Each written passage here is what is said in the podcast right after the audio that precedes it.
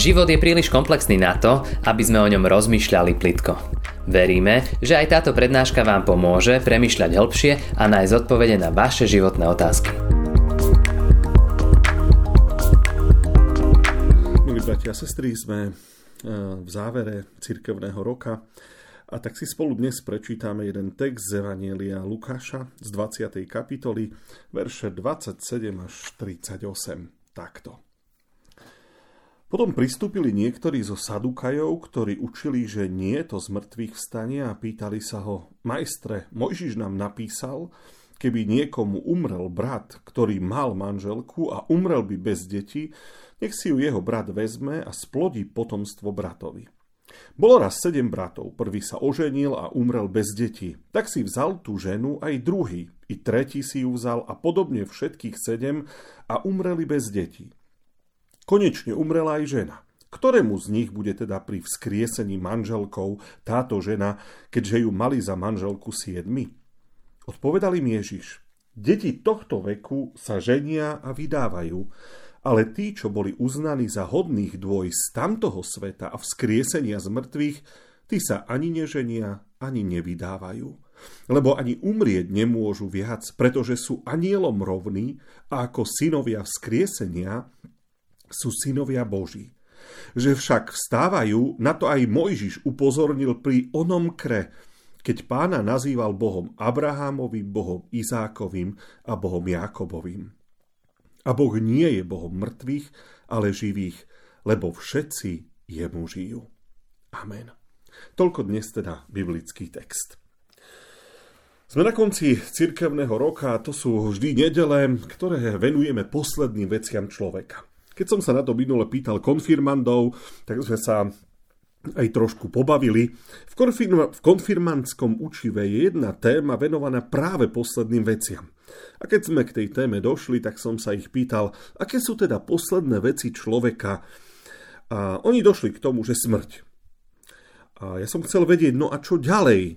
Oni sa na mňa tak nechápavo pozerali a opakovali, veď smrť, no čo môže byť ďalej, veď je to koniec. No, my kresťania veríme, že smrť nie je koniec.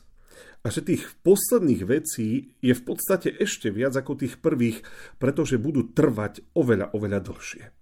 Takže, ktoré sú tie posledné veci človeka? Vedeli by ste ich vymenovať?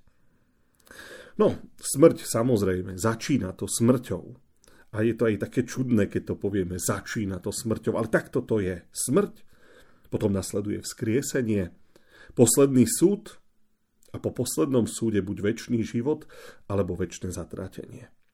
Samozrejme, že ak sa mm, na túto tému bavíte s neveriacim človekom, dôjdete akurát tak po smrť a potom už viac nič nie je. No ja sa pýtam, je život po smrti až tak neuveriteľný? Čo na to potrebujeme, aby sme verili v život po smrti? Potrebujeme ešte nejaké svedectvá alebo nejaké argumenty? Potrebujeme ešte nejaké vedecké dôkazy? Alebo čo je najťažšie na viere po smrti? Pre niektorých ľudí je problém práve to ľudské telo, ktoré sa absolútne smrťou ničí, potom v hrobe rozpadáva na prach. Je to tak, ako hovorí Biblia, že sme prach a na prach sa obrátime. Ale chápem, že pre človeka je to veľká prekážka. Ako z toho prachu, z tej zeme, môže byť ešte človek? Alebo keď ľudské telo dáte spopolniť, ako z toho môže byť znova nejaké telo? To predsa nie sú pucle, aby sa to dalo na novo nejakým spôsobom poskladať. Myslím, že ako veriaci ľudia vieme, že po smrti predsa nebudeme vyzerať takto, ako vyzeráme teraz. Neviem, či by ste chceli mať väčšine telo, ktoré má napríklad teraz po 70 a väčšine by ste sa museli pri vstávaní najprv trošku rozhýbať a rozcvičiť, aby vás nič nebolelo, až potom by ste mohli normálne fungovať. Alebo pri každom zohnutí by vám chrbtica pripomínala, že už predsa len máte tých 70 a viac. Viete si predstaviť, že by ste s takýmto telom, s bolestiami a trápením žili väčnosť?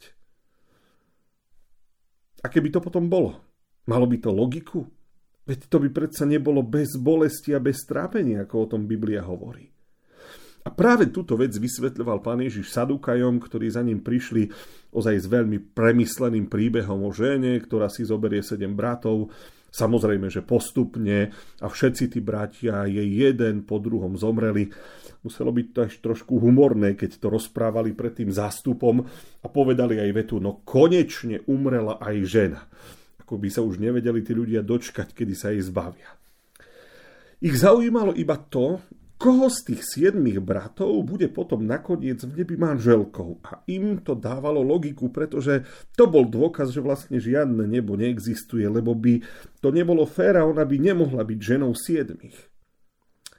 A ozaj bol to pekne vymyslený príbeh a oni si mysleli, že Ježiša dobehli takouto vymyslenou fantáziou a že vlastne dokázali, že aha, a toto je potvrdenie, že po smrti nič nie je. Nebolo to tak. Samozrejme, že nie. Sadukaji sú pre mňa dodnes veľkou záhadou. Viera v Boha e, človeka do istej miery obmedzuje. Na tom sa všetci zhodneme. A oni zaujímavo prijali toto obmedzenie v živote, ale po smrti nemali žiadne očakávanie od Boha. To ich vnímanie Boha nemá celkom podľa mňa logiku. Na druhej strane je známe, že Sadukaji tvorili vždy takú bohatšiu vrstvu v Izraeli, takže sa mali v živote na čo spoliehať.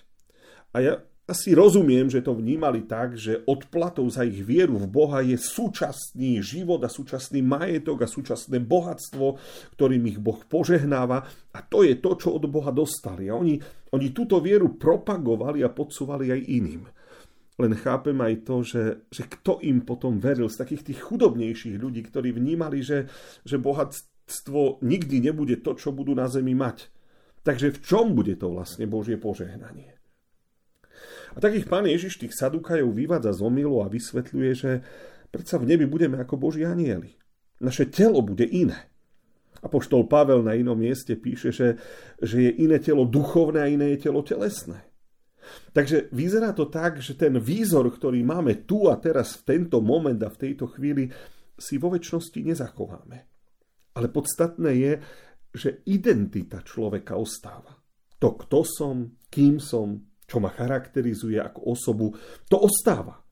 A podľa toho sa budeme vedieť aj v nebi potom identifikovať. Aj pán Ježiš v nebi vyzeral inak ako keď ho e, videli učeníci tu na zemi. Keď ho videl Ján vo videní, bolo to úplne niečo celkom iné. Dokonca, keď sa Ježiš premenil na hore premenenia, Biblia opisuje, ako sa rozprával s Mojžišom a Eliášom, je zaujímavé, že tí učeníci dokázali identifikovať Mojžiša a Eliáša, aj keď ich nikdy predtým v živote nemali možnosť vidieť. A podobne o tom hovoria Ježišové podobenstva. Bohač a Lazar, Lazara a Abrahama Bohač rozpoznal aj v nebi. Vedel určiť, kto sú. A Bohač a Lazar zase vedeli v tom utrpení identifikovať presne toho boháča, ktorý sebecký a bezohľadne žil a užíval si život. Takže aj keď nevieme presne popísať, ako bude vyzerať po smrti naše telo, predsa len vieme, že budeme vzkriesení v nejakom tele, podľa ktorého nás budú ľudia vedieť spojiť s nami, s našou pozemskou osobou. Ale mimo toho si treba uvedomiť, že človek nie je len samotným telom. Máme predsa ducha, máme dušu. Ja viem, že niektorí ľudia dnes žijú tak, ako keby telo to bolo najdôležitejšie, čo mám. A že, že nejako pozabudli, že to pozemské telo je len takou dočasnou schránkou niečoho, čo proste pomaličky rokmi chátra a, a, a zanikne a premení sa na prach ale je niečo oveľa hodnotnejšie, čo z toho človeka pretrvá. A toto je paradox doby, pretože toľko energie a námahy, ako dnes ľudia dokážu venovať v starostlivosti o telo, myslím, že toto doteraz nikdy nebolo. Toľko času a toľko námahy investovať do dočasnej schránky, ktorá, ktorá nemá nejakú dlhú trvácnosť. Dnes je to móda sedieť hodiny v posilňovni, mať vypracované a vyšportované telo, e, byť štíhly a krásny, mať vypracované svaly, mať hladkú pleť. Koľko snahy, koľko peňazí ľudia investujú, len aby toto nejakým spôsobom vyzeralo dobre. Ale ducha a duša, duša a duch v podstate za tým telom zaostávajú. Občas vidím pred sebou človeka, ktorý ozaj je vypracovaný na každom jednom svale na svojom tele, je ozaj vymakaný, má krásnu podstavu. Ale keď otvorí ústa, tak zbadáte, že ten človek je, je akýsi prázdny. Proste niečo tomu človeku chýba. Ako by si ľudia neuvedomovali, že o to telo ani tak veľmi nejde. Zostarne a zmení sa na prach, ale to, kto som, čo ma nejakým spôsobom charakterizuje, čo je vo mne, to zostáva. Je to teda až také neuveriteľné prijať, že po smrti prichádza ten moment skriesenia a potom ten moment posledného súdu? Keď nad tým rozmýšľate, napadajú vás argumenty, prečo áno, prečo by to tak malo byť? Alebo vás skôr napadnú pochybnosti, prečo je ťažké veriť o nejaký život po smrti a, a to, čo potom príde. Ja si myslím, že na život po smrti je mnoho dôvodov. Jedným z nich je napríklad naša túžba po spravodlivosti, ktorú tu na Zemi nevieme dosiahnuť, priznajme si to. Ja verím, že musí byť niekde nejaká konečná spravodlivosť, ktorá ocení dobro človeka, eh, jeho, jeho spravodlivosť, jeho život. A na druhej strane musí byť ten moment, keď niekto potresta zlo. A všetci vieme, že tu na Zemi to proste nejde. Nedarí sa to, aj keď tá snaha ľudí je.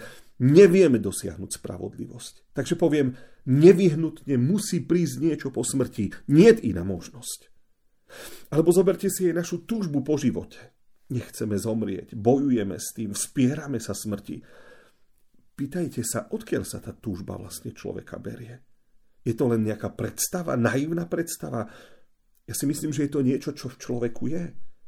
Lebo my sme neboli stvorení na zomieranie. Boli sme stvorení na to, aby sme žili. A, a, ale svojimi rozhodnutiami sme to pokazili no tú túžbu z nás nikto nejakým spôsobom nevymazal. Tá túžba v nás je, odkiaľ sa teda berie. Tá túžba je dôkazom toho, že niečo proste musí byť. Nehovoriac o mnohých, poviem, náznakoch pri zážitkoch na Prahu smrti, keď ľudia ozaj vnímajú, že, že vedomie existencia ostáva a telo na krátky čas ako keby opúšťali, e, ostáva mŕtve, nejak sa to zrazu rozdeľuje.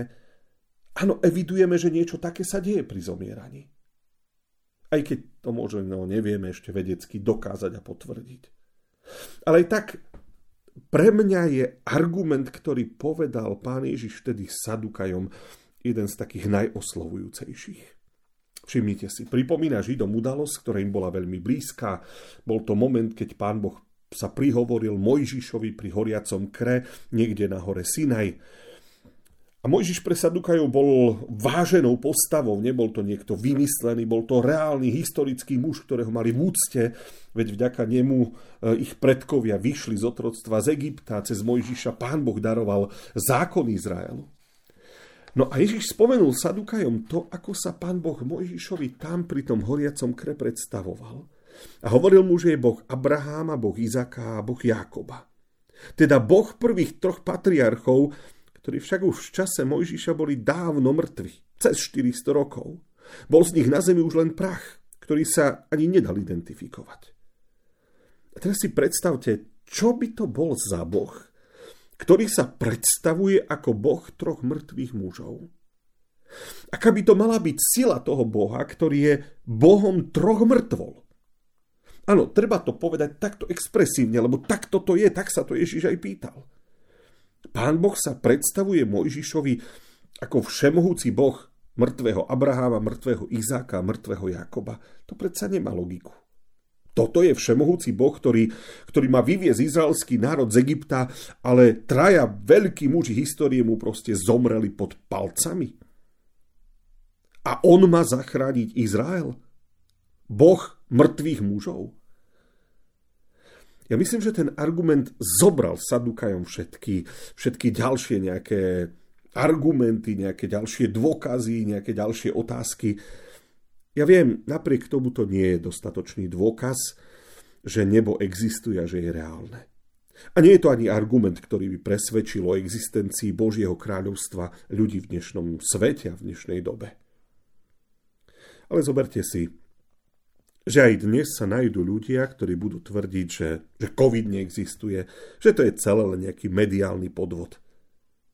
Takže sa pýtam, aký argument by bol dostatočný, aby ľudia prijali, že existuje život po smrti?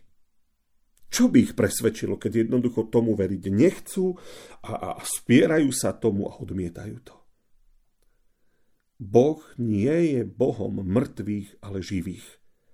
A to je pre mňa ako veriaceho človeka veľmi dobrý argument. Pre toho, ktorý veriť nechce, sú to len prázdne slova. Ale Ježiš dodal zaujímavú vec. Lebo tí ľudia ani umrieť nemôžu viac, pretože sú anielom rovní, ako synovia vzkriesenia sú synovia Boží. Tak toto pán Ježiš povedal veľmi jasne. Pre niekoho je to pochopiteľné a priateľné, pre niekoho nie. Tak sa ako veriaci ľudia nádejame, že smrť nie je tou poslednou vecou, ktorá nás v živote čaká, ale je tu ešte ten moment skriesenia a potom ten posledný súd a nakoniec aj to Božie rozhodnutie o väčšnom živote či väčšnom zatratení. A pán Ježiš hovorí, že veriaci ľudia sa majú na tento moment tešiť. Pre tých ostatných, no čo, Môžeme len vyprosiť ľahké, beznádejné umieranie, pretože ich nič vlastne optimistické nečaká. Čítal som nedávno jednu zaujímavú myšlienku, že peklo existuje len preto, že sú ľudia, ktorí si ho sami vybrali a veľmi si ho prájú. Ja myslím, že by som väčšie utrpenie nikomu úmyselne neprijal. A dúfam, že ani vy. Ale faktom je, že je to niekedy slobodná vôľa človeka. On ho ako by chcel, ako by si ho svojim rozhodnutím prijal. Brat, sestra, nezabudni. Veríme v tela zmrtvých vzkriesenie a veríme v život väčší. Amen. Ďakujeme, že ste si túto prednášku vypočuli do konca. Modlíme sa, aby ste boli inšpirovaní a povzbudení. Ak máte nejaké otázky, napíšte nám správu na Facebooku, Instagrame alebo hoci aj e-mail. Projekt Chcem viac už viac ako 10 rokov podporujú ľudia z celého Slovenska. Pridajte sa k ním. Aj vďaka vašim darom a modlitbám môžeme prinášať každý týždeň dobrú správu, povzbudenie a inšpiráciu tisíckam ľudí nielen na Slovensku. Ďakujeme.